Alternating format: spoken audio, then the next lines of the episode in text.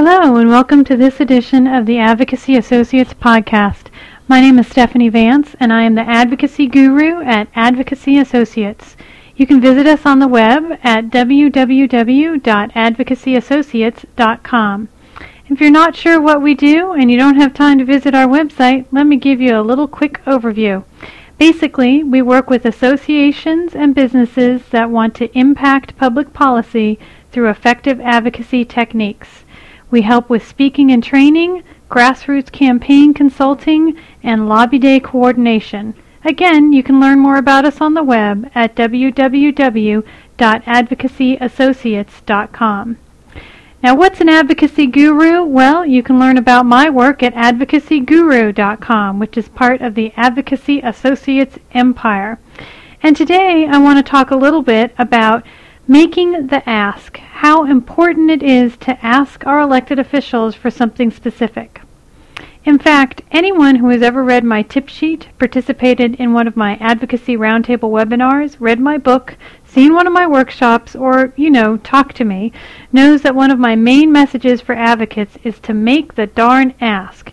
In my opinion, it is almost always a waste of time to talk to an elected official without asking for something specific. Believe it or not, though, people have actually had the audacity to disagree with me on this. I know, it shocked me as well. Well, I've listened to the critics, and I'm here to say that they're partially right. See, I do listen to other people, despite what my husband says. But I still stand by my make the ask advice. Let me explain what I mean. First, though, before I get too much into it, perhaps I should explain what I mean by make the ask. Simply put, advocates for, should ask for something specific as opposed to simply trying to educate or inform elected officials. Frankly, trying to educate elected officials without asking for something specific is a little like trying to educate a middle schooler without telling them it will be on the test. It goes in one ear and out the other. Those who disagree with this advice usually have something along the following lines. Either they believe that they will, quote, get more attention if they don't ask, since everyone else is, unquote. They, quote, just want to say thank you, unquote. Or they've, quote, already asked and don't want to be a pest, unquote. These criticisms sound perfectly reasonable and in many cases are partially true. Let's examine each in more detail. First of all, everyone's always asking, I'll get more attention if I don't. Unfortunately, if you use all the time with an elected official to just say nice things, you won't get their attention over the long term and you'll probably be ignored. I'm really sorry to have to put it that way, but it's true. Yes, it's nice for the legislator to have a meeting with someone who isn't always asking for something. It's even nicer for the legislator to have a meeting with someone who asks, How can I help you on your issues? And I'm not in any way suggesting that these questions should not be part of your message. That said, making the ask flips that switch in an elected official's brain that says, Hey, I better pay attention to what this person is saying. It achieves that goal far more effectively than a polite, I don't really need anything right now, I just thought I'd stop by. The good news is that if you're feeling non-aggressive, you can ask for something easy that, and here's the key, provides the legislator with as much benefit as it does you.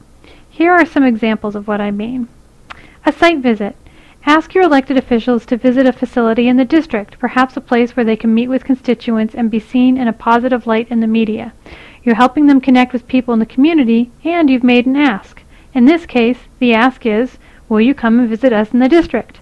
One of our lobby clients used this technique to approach members of Congress who would normally be, shall we say, a little skeptical of their views. By asking for something easy like a site visit instead of launching immediately into a hard policy ask, these advocates have been able to build positive relationships with their legislators that will serve them well when the hard policy issues arise. You could also ask for a statement of support. Perhaps your elected official would be willing to make a public statement of support, either in writing or by making a speech. This can be especially useful when it's connected to a hook of some sort. So, for example, if it's National Hug a Puppy Week, the elected official can make a statement about how wonderful it is to hug puppies, and you can be sure the media is there to get a picture of the puppy hugging activity. My puppy is available if needed. The ask in this case is, will you make a statement in support of Hug a Puppy Week? And be sure to follow up with the talking points and other materials to make this happen. Hey, can we start a Hug a Puppy Week? You could also ask an article, ask for an article for your newsletter.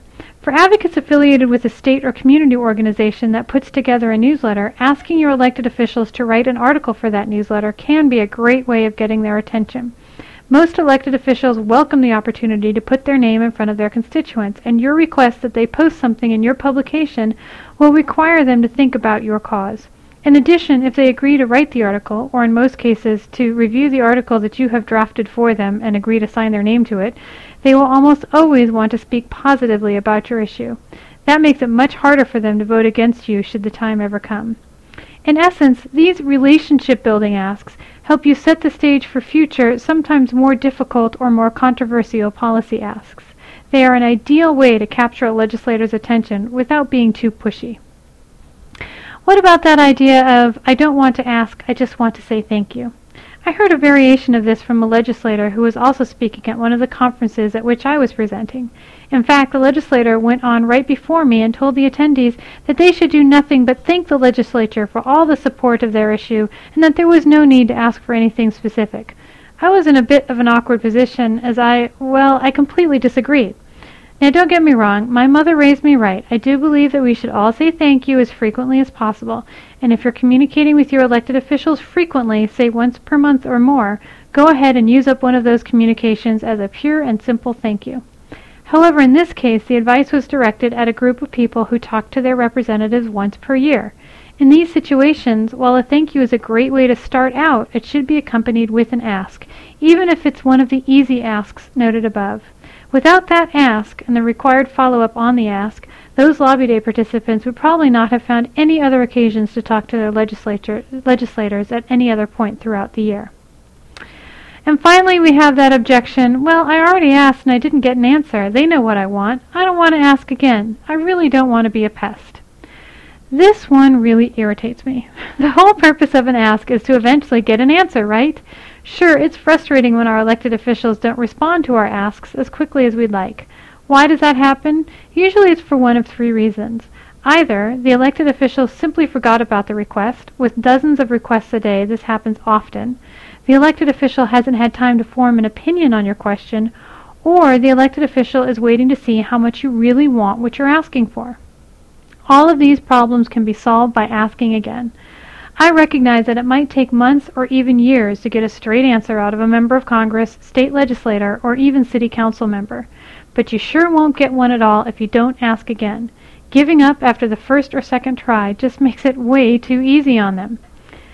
When it comes down to the bottom line, elected officials and their staff expect you to eventually present them with an issue and a specific solution to that issue. Otherwise, why are you communicating with them? I can't think how many times as a legislative staff person I had meetings I just thought were a complete waste of time because no one asked me for anything. So, that said, how are the critics partially right? Well, I guess if you're communicating with your elected officials frequently, then you can afford to spend some of the communication time on the niceties. And since everyone should be communicating frequently with their elected officials, then we all should be spending some of that time on nice communications. But in the real world, where we might be reaching out just a couple times per year, making the ask is an essential component of getting what we want from our government. And isn't that really what it's all about? Well, that's it. That's the end of this edition of the Advocacy Associates podcast, and thanks so much for listening. If you have a minute, visit us on the web at advocacyassociates.com, or you can visit me personally on the web at advocacyguru.com. Now go forth and advocate and have a great time. Thanks again.